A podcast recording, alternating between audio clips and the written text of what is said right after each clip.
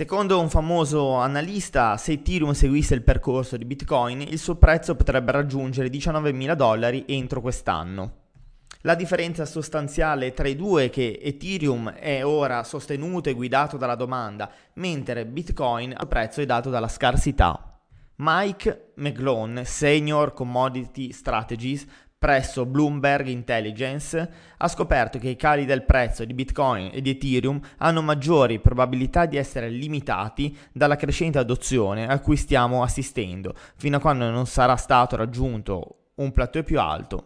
Su un percorso di prezzo simile a Bitcoin nel duemiladiciassette, Ethereum potrebbe raggiungere i diciannovemila dollari nel duemilaventuno. Al quattro maggio la criptovaluta numero due per capitalizzazione ha circa tremilaquattrocento dollari e più del doppio rispetto a Bitcoin nello stesso giorno di quattro anni fa. La lotta di lunga data tra Ripple contro la S E C americana sembra destinata a risuonare per tempo, a, sembra destinata a risuonare ancora. Anche se adesso potrebbe prendere una nuova svolta, ora che il presidente del collegio giudicante è pronto a prendere una decisione chiave, mentre i detentori di X R P, quindi i token holder, non vedono l'ora di partecipare alla battaglia legale. Il caso è incentrato sulla forma- sull'affermazione della S E C secondo cui la moneta X R P affiliata a Ripple è un titolo non registrato, ma Ripple ovviamente afferma il contrario. Il campo di battaglia potrebbe essere sul punto di diventare piuttosto affollato, infatti il mese scorso un avvocato che rappresenta un gruppo di token holder ha presentato una petizione al tribunale per farli partecipare all'azione.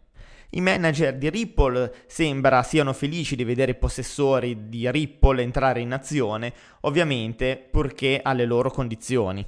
La finale di Coppa Italia avrà il suo N F T, sponsor Crypto punto com. Crypto punto com, uno dei più popolari player tra gli intermediari di criptovalute, sarà il prossimo sponsor della finale di Coppa Italia, che vedrà fronteggiarsi al MAPEI Stadium di Reggio Emilia, Atalanta e Juventus il prossimo diciannove maggio. L'annuncio è stato dato da Crypto punto com attraverso il suo blog ufficiale, confermando l'ultima della sponsorizzazione del gruppo nel settore dello sport professionistico. La Serie A sarà la prima lega professionistica di calcio a stringere un accordo con una piattaforma che si occupa di criptovalute ed anche di N F T, e secondo quanto affermato sempre da Crypto punto com, la sponsorizzazione della Coppa Italia sarà soltanto il primo passo di una partnership che si estenderà anche nel futuro. L'accordo prevede anche la creazione di una serie speciale di N F T che includeranno una rappresentazione del trofeo che sarà in palio il prossimo diciannove maggio, nonché diverse highlight dei match. Mercado Libre compra otto milioni di U S D in Bitcoin. Notizia bomba, quella che arriva da Mercado Libre. Il gruppo degli e-commerce dominante in tutta l'America Latina ha infatti annunciato, tramite una comunicazione all'autorità regolatore, di aver inserito a bilancio Bitcoin per poco meno di otto milioni di dollari. Una, te- una notizia che fa entrare Merc- Mercado Libre, gruppo grandissimo spessore e po- ma poco conosciuto in Europa, nello stesso club dei giganti come Tesla e come Microstrategy, nonché di Square. Notizia bomba anche per quanto riguarda il mercato sudcoreano. Infatti nel duemilaventidue i miner sudcoreani potranno dedurre i costi energetici dalle tasse. La nuova tassazione cripto sudcoreana prevista per il duemilaventidue permetterà ai miner di dedurre i costi energetici in quanto considerate spese aziendali. L'hash rate di Bitcoin sta iniziando ad allontanarsi dal mercato asiatico, in particolare dalla Cina. Anche se gran parte del mining di Bitcoin avviene ancora in Cina, stanno emergendo segni di uno spostamento altrove.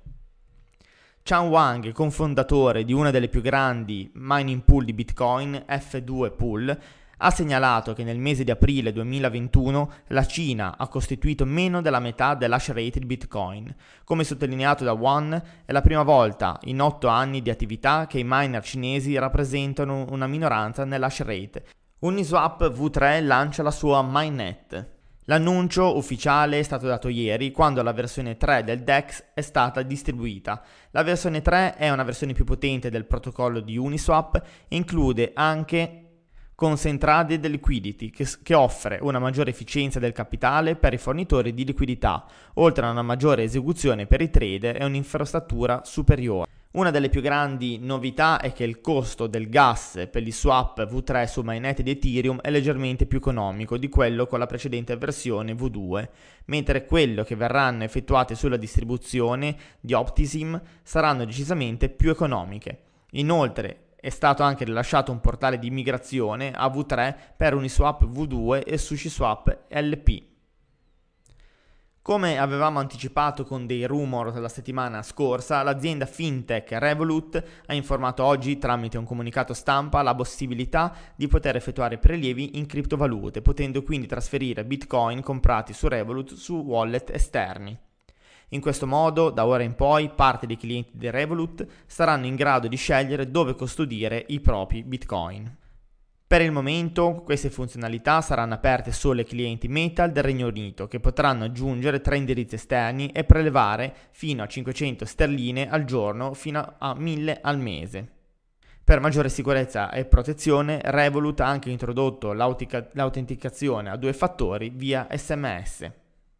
Coinbase ha annunciato che nel duemilaventidue chiuderà la sua sede centrale a San Francisco. L'ufficio di San Francisco ad oggi è ancora operativo, è la sede dove la società nacque nel duemiladodici, ma verrà dismesso il prossimo anno. In questo modo vogliono dimostrare alla loro forza lavoro decentralizzata che nessuna sede è più importante delle altre. La chiusura dell'ufficio di San Francisco viene considerata un passo importante per garantire che nessun ufficio possa diventare una sede centrale non ufficiale, in assenza di una ufficiale. Quindi al posto che poche sedi sparse in un numero limitato di città offriranno una rete di uffici più piccoli in cui i dipendenti, se lo vorranno, potranno recarsi a lavorare.